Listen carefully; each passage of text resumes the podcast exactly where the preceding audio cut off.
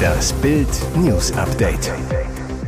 Es ist Samstag, der 21. Oktober und das sind die Bild meldungen Hoffnungsschimmer, die Hamas-Terroristen haben zwei US-Geiseln freigelassen. Sturmflut-Höhepunkt an der Ostsee überstanden. Strafbefehl gegen Mark Terenzi. Endlich ein Hoffnungsschimmer. Die Hamas-Terroristen haben zwei US-Geiseln freigelassen. Judith Tayranan und ihre Tochter Natalie Shoshana Ranan sind in Sicherheit und nach Angaben ihrer Familie wohl auf. Israel bestätigte die Freilassung. Das israelische Militär habe die beiden Frauen am Freitag an der Grenze zum Gazastreifen empfangen, teilte das Büro von Ministerpräsident Benjamin Netanyahu mit. Nathalies Vater Uri Ranan sagte der Agentur AP, es gehe ihr gut, sehr gut. Er habe mit seiner Tochter telefoniert. Sie werde nächste Woche ihren 18. Geburtstag zu Hause in den USA feiern. Der Vater, das fühlt sich wunderbar an. Die beste Nachricht. Insgesamt haben die Terroristen mindestens 200 Menschen in ihrer Gewalt. Das Rote Kreuz hatte die beiden Frauen aus Gaza nach Israel gebracht und nannte die Freilassung ebenfalls einen Hoffnungsschimmer. US-Präsident Joe Biden, der ebenfalls schon mit den Geiseln telefonieren konnte, sagte, ich bin überglücklich, dass sie schon bald wieder bei ihrer Familie sind. Das Emirat Katar hatte mit den Hamas-Terroristen verhandelt und deutete an, es bestehe Grund zur Hoffnung auf weitere Geiselfreilassungen. Zugleich stellte Israels Militärsprecher Daniel Hagari am Freitag klar, dass Israel den Krieg gegen Hamas fortsetzen werde. Sturmflut Höhepunkt an der Ostsee überstanden. Die Sturmflut an der Ostsee hat ihren Höhepunkt hinter sich gelassen. Vielerorts stiegen die Wasserstände seit Mitternacht nicht mehr an. An etlichen Pegeln sind sie bereits gesunken. In Flensburg stand das Wasser so hoch wie seit 100 Jahren nicht. Gegen Mitternacht kletterte der Pegel auf 2,27 Meter über dem mittleren Wasserstand, wie eine Sprecherin des Bundesamts für Seeschifffahrt und Hydrographie in Rostock sagte. Erwartet worden waren lediglich zwei Meter. In Flensburg lag der Pegel nach Daten der Wasserstraßen- und Schifffahrtsverwaltung um 6 Uhr am Samstag noch 1,63 Meter über dem Normalwert. In Eckernförde betrug der Wasserstand um 6 Uhr noch 1,57 Meter über Normal. Der Höhepunkt lag bei etwa 2,10 Meter. In Wismar blieb der Wasserstand in der Nacht unterhalb von 1,60 Meter und sank bis zum frühen Morgen auf weniger als 1,50 Meter. Eine Frau verlor im Sturm ihr Leben. Die 33-Jährige wurde auf der Insel Fehmarn in ihrem Auto von einem umstürzenden Baum erschlagen. Das Unglück hatte sich bereits am Freitagnachmittag ereignet. Für den späten Abend bis 2 Uhr in der Nacht warnte der deutsche Wetterdienst vor Orkanböen mit Windgeschwindigkeiten bis zu 110 Kilometern pro Stunde. Es geht um sexuelle Belästigung einer Minderjährigen. Strafbefehl gegen Mark Terenzi. Das wirft kein gutes Licht auf ihn. Nach Bildinformationen hat das Amtsgericht Borna in Sachsen im Verfahren gegen Popsänger Mark Terenzi einen Strafbefehl erlassen. Es geht um sexuelle Belästigung einer Minderjährigen. Der Hintergrund? Die Staatsanwaltschaft wirft Terenzi vor, im Juli 2022 die Tochter, 15, seiner Ex-Partnerin in ihrer Wohnung am Gesäß berührt zu haben. Der Musiker soll die Tochter außerdem als sexy bezeichnet haben. Durch diese Aktionen habe sich das Mädchen unwohl gefühlt. Die Mutter zeigte Terenzi an. Die Behörden ermitteln seit April in der Sache. Das Gericht beschloss nun eine Geldstrafe von 20 Tagessätzen zu je 50 Euro, 1000 Euro. Aus diesen Zahlen lässt sich ableiten, dass das Gericht das monatliche Einkommen von Terenzi auf rund 1500 Euro netto geschätzt hat. Terenzis Anwalt Dr. Andreas Hohnel zu Bild der Vorwurf, dass Mark Terenzi einer Jugendlichen an den Po gefasst haben soll, ist Hanebüchen. Mein Mandant wehrt sich mit aller Entschiedenheit gegen den Strafbefehl. Alle anderen Vorwürfe der Staatsanwaltschaft, beispielsweise, dass Mark Terenzi die Jugendliche geküsst haben soll, wurden selbstverständlich eingestellt.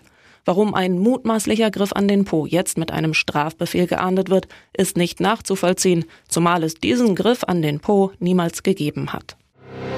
Insgesamt geht es in diesem Finanzverfahren um 250 Millionen Dollar Strafe. Doch bereits ein jetzt verhängtes Bußgeld von 5000 Dollar schmerzt. Donald Trump wurde gerade zu dieser Strafzahlung verdonnert. Der Ex-Präsident hatte eine Gerichtsanordnung missachtet, beschied der Richter im New Yorker Finanzprozess gegen den ehemaligen Immobilienunternehmer. Bereits Anfang des Monats hatte Richter Arthur Angeron Trump unmissverständlich aufgefordert, verbale Angriffe gegen Gerichtsmitarbeiter sofort zu unterlassen. Persönliche Angriffe auf Mitglieder meines Gerichtspersonals sind inakzeptabel, beschied er. Konkreter Anlass, Trump hatte die Assistentin des Richters, Alison Greenfield, in Einträgen auf der Sozialmedienplattform Truth Social verunglimpft und als Freundin von Demokratensenator Chuck Schumer diffamiert. Beide sind auf einem harmlosen Schnappschuss nebeneinander zu sehen. Trump ließ den Eintrag löschen, doch der Angriff blieb auf der Website seiner Kampagne öffentlich. 17 Tage lang. Engeron platzte der Kragen, als er laut über das Verhängen wirklich harter Strafen nachdachte, inklusive Knast. Trump-Anwalt Christopher Kais witterte prompt die unmittelbare Bedrohung für seinen Klienten. Er entschuldigte sich kleinlaut, der Lapsus sei ein Versehen gewesen. Trump habe nichts darüber gewusst. Der Richter beließ es dann bei der relativ geringen Geldstrafe, aber er warnte den Angeklagten, dass beim nächsten Verstoß auch eine Haftstrafe denkbar sei. Und jetzt weitere wichtige Meldungen des Tages vom Bild Newsdesk. Hamas-Propaganda in der ARD. Andrea Kiewel rechnet mit der Tagesschau ab. TV-Star Andrea Kiewel beschreibt sich selbst als ZDF-Moderatorin von ganzem Herzen und als glühende Verfechterin der Notwendigkeit des öffentlich-rechtlichen Fernsehens. Seit inzwischen 23 Jahren moderiert sie den ZDF-Fernsehgarten.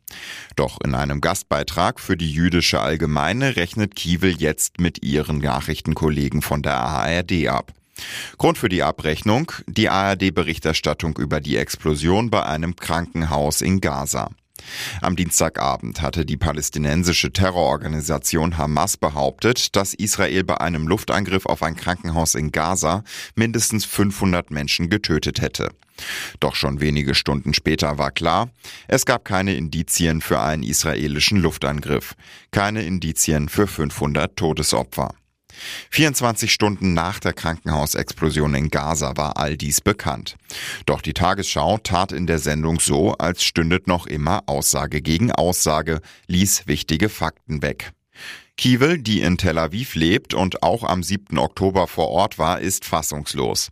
Wie um alles in der Welt kann die Redaktion der wichtigsten und bekanntesten Nachrichtensendungen im deutschen Fernsehen die Propaganda von Terroristen als Quelle verwenden? Wie um alles in der Welt kann überhaupt jemand auch nur einen Buchstaben aus dem Mund einer bestialischen Terrororganisation als bare Münze nehmen? Tödlicher Messerstreit. Barmann ersticht Deutschen auf Mallorca. Blutüberströmt liegt der Deutsche José Miguel R. in der stabilen Seitenlage an der Playa del Palma auf Mallorca auf einem Zebrastreifen. Neben ihm steht der Angestellte einer Kneipe und telefoniert. Es ist das tödliche Ende eines Streits unter Deutschen. Der tote Familienvater stammt aus Bad Oeynhausen und hatte seinen Wohnsitz auf Mallorca. Letzte Nacht traf er in einem Lokal in der Nähe seines Wohnsitzes auf den Barmann Nigel S., der Berliner ist und auch auf der spanischen Ferieninsel lebt. Die beiden Männer gerieten in dem Lokal in Streit. Als sie sich dann auch noch prügelten, setzte sie der Besitzer vor die Tür. Auf der Straße stritten die Kontrahenten so heftig weiter, dass der Jüngere ein Messer zog. Damit zehnmal auf José Miguel R. einstach. Ein Taxifahrer fand das Opfer um 1.50 Uhr in der Seitenstraße, die parallel zum Strand am Ballermann entlang läuft. Der Taxifahrer verständigte den Rettungsdienst und die Polizei. Doch als Notarzt und Sanitäter eintrafen, war José Miguel R. bereits verblutet. Die Mordkommission hat die Ermittlungen übernommen. Der mutmaßliche Täter konnte verhaftet werden. Die Nationalpolizei bestätigte den Vorfall auf Anfrage. Obwohl er Millionär ist. Frederik Prinz von Anhalt klaut jeden Tag die Zeitung.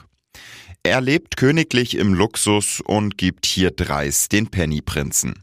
Neulich in München. Ein Gast in einem Nobelhotel mag seinen Augen nicht trauen. Frederik, Prinz von Anhalt, ist ebenfalls in der Fünf-Sterne-Unterkunft in der Innenstadt abgestiegen, wohnt dort in einer Suite. Und dann diese Szene. Von Anhalt erscheint morgens im Edeljocker und in Gucci-Turnschuhen in der Lobby. Schlender zum Hoteleingang, wo auf dem Bürgersteig eine Reihe von Zeitungsautomaten stehen. Der Gast zu Bild, der Prinz nahm sich eine Zeitung aus dem Automaten, schlug sie auf und las sie in aller Ruhe durch. Und dann nahm er sie einfach mit, ohne auch nur einen Penny zu zahlen. Hoppla, Prinz, ein Versehen? Nicht ganz. Der Hotelgast weiter. Ich dachte zuerst, das kann ja mal passieren, dass sich da einer vertut, auch wenn er ein Prinz ist. Da ich länger in München war, bin ich morgens runter, um zu schauen, was dann noch passiert. Ich staunte Bauklötze. Frederik von Anhalt kam immer runter, lief zum Automaten und bediente sich. Manchmal nahm er sogar drei Zeitungen mit, ging damit ins Café. Das ist doch Klau. Sowas macht man nicht. Was sagt Frederik zu seiner Aktion? Der Prinz erklärt gegenüber Bild. Da habe ich wohl nicht so genau hingeguckt. Ich zahle ja schon für die Suite in dem Hotel fast 1000 Euro. Da dachte ich, dass die Zeitungen mit dazugehören. Aha. Von Anhalt weiter. Bei Kleingeld bin ich halt auch knauserig. Wenn ich da nun einen Fehler gemacht haben sollte, gelobe ich Besserung. Und nun noch eine Werbung in eigener Sache. Sichere dir jetzt Bild Plus und Amazon Prime für nur 8,99 Euro im Monat. Dein Mix aus News, Shopping und Entertainment. Amazon bringt dir jetzt außerdem die UEFA Champions League. Das Topspiel am Dienstag live bei Prime Video. Erfahre mehr unter bild.de-prime. Es gelten die Angebotsbedingungen und AGB.